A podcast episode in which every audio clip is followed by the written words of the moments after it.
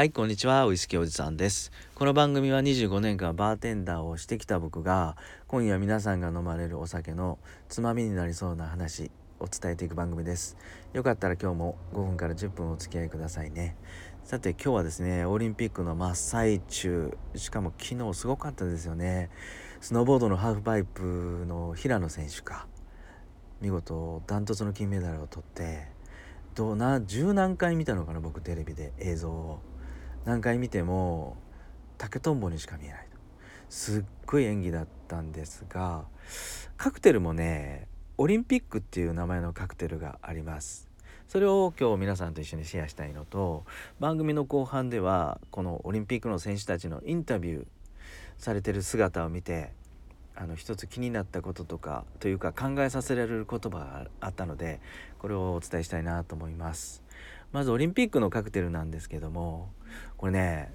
名前もドンズバリーなんですよね。オリンピックっていうカクテルです。もう100年以上前。諸説あるんですけどね。一説によると時は1900年。フランスのパリで開催されたパリオリンピックの時にねホテルリッツのバーテンダーさんがブランデーベースのカクテルをこのオリンピックというカクテルを考案した。まあそれが始まりだと思うんですがじゃあこれオリンピックのカクテルってどんな味飲んでみたいなと思う方もいらっしゃると思うんですがブランデーベースなんですよね。なでそれってあのフランスなんでねコニャックを使ってると思います。でブランデーっていうのはねあのブドウをベースにしたあの蒸留酒ブドウベースにした醸造酒はワインなんですがこれをねもう一つ火にかけてスピリッツを取り出すっていうのが、えー、グレープスピリッツでそれをしっかり樽で寝かすことでブランデーになるのかなと思うんですけどその中でもフランスの中でもしっかりこだわって作られたのがコニャックでありますよと。でこのホテルリッツで作られた時は多分ね僕の中では絶対これコニャック使ってるよなと思います。高級ホテルだしいろんな世界中の人たちが来る中で是非みんなにコニャックを飲んでほしいなっ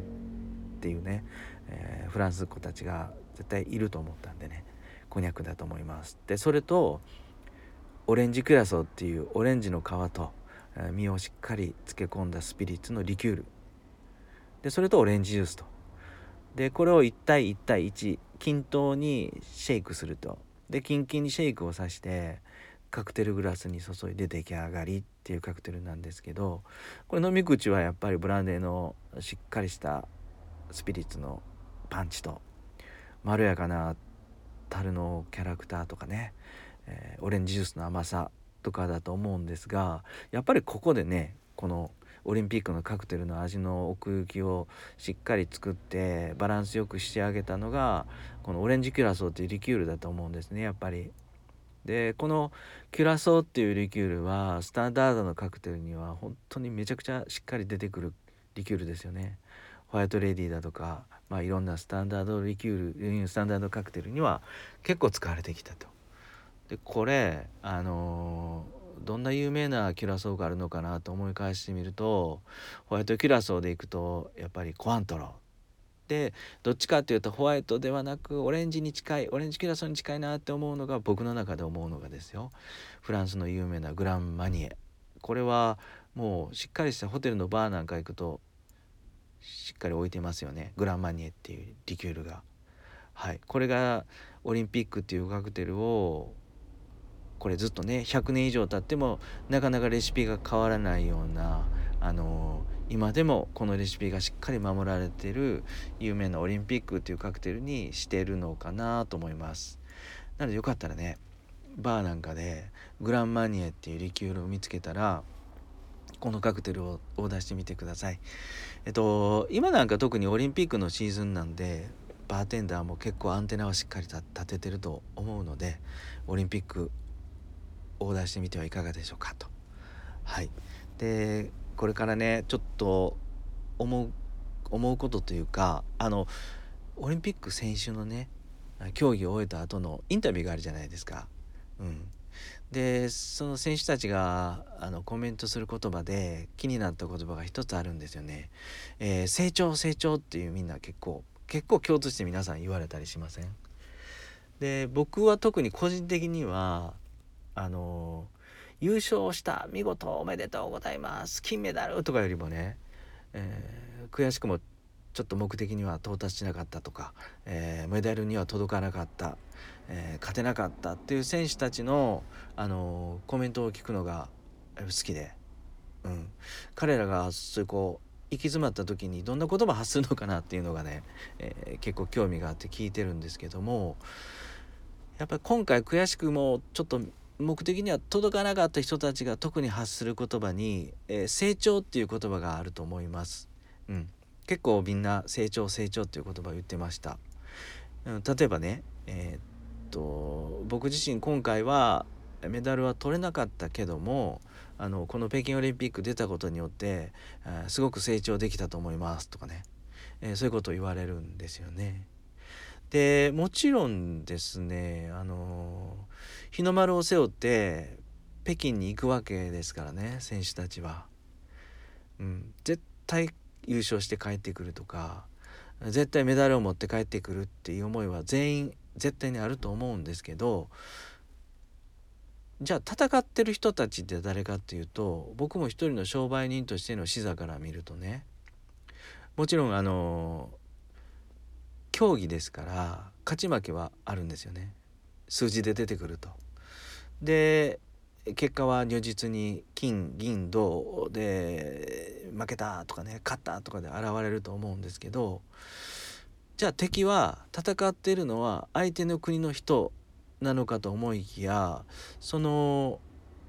日本のオリンピックの選手たちのインタビューを聞いていると成長っていう言葉が出るのであれこれ戦ってるのって日々の自分なんじゃないかなと思い出してきたんですよね僕も。うん、っていうのはあの毎日毎日何年も何年も前からオリンピック目指して24時間ずっとそのことを競技のことを考えて練習して積み上げてくると。うん、あの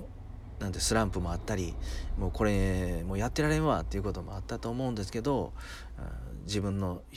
成長というか昨日の自分よりも絶対上行くよねって思いながら日々自分と戦いながら成長してきたと思うんですね。で今回この北京オリンピックっていうのはその自分の成長を確認するというかあのあ自分の成果が出たなとか今回この成果出なかったのは、えー、もう少し自分に対しての努力が足りなかったのかなと確認する場所だとでもあるのかなと思いました。はいあの本当にぐうたらな商売人の僕から見ても日々ねあの経営者とか商売人はですねチームで仕事はすることはあれどやっぱり孤独だと思うんですね。で毎日毎日、えっと、戦ってるのは自分自身のその何て言うんだろうな怠けた気持ちとか何て言うかなあの、まあ、絶対成長ありきのですよね。事業主っていうのはね。日々自分との戦いだなと思ってますと。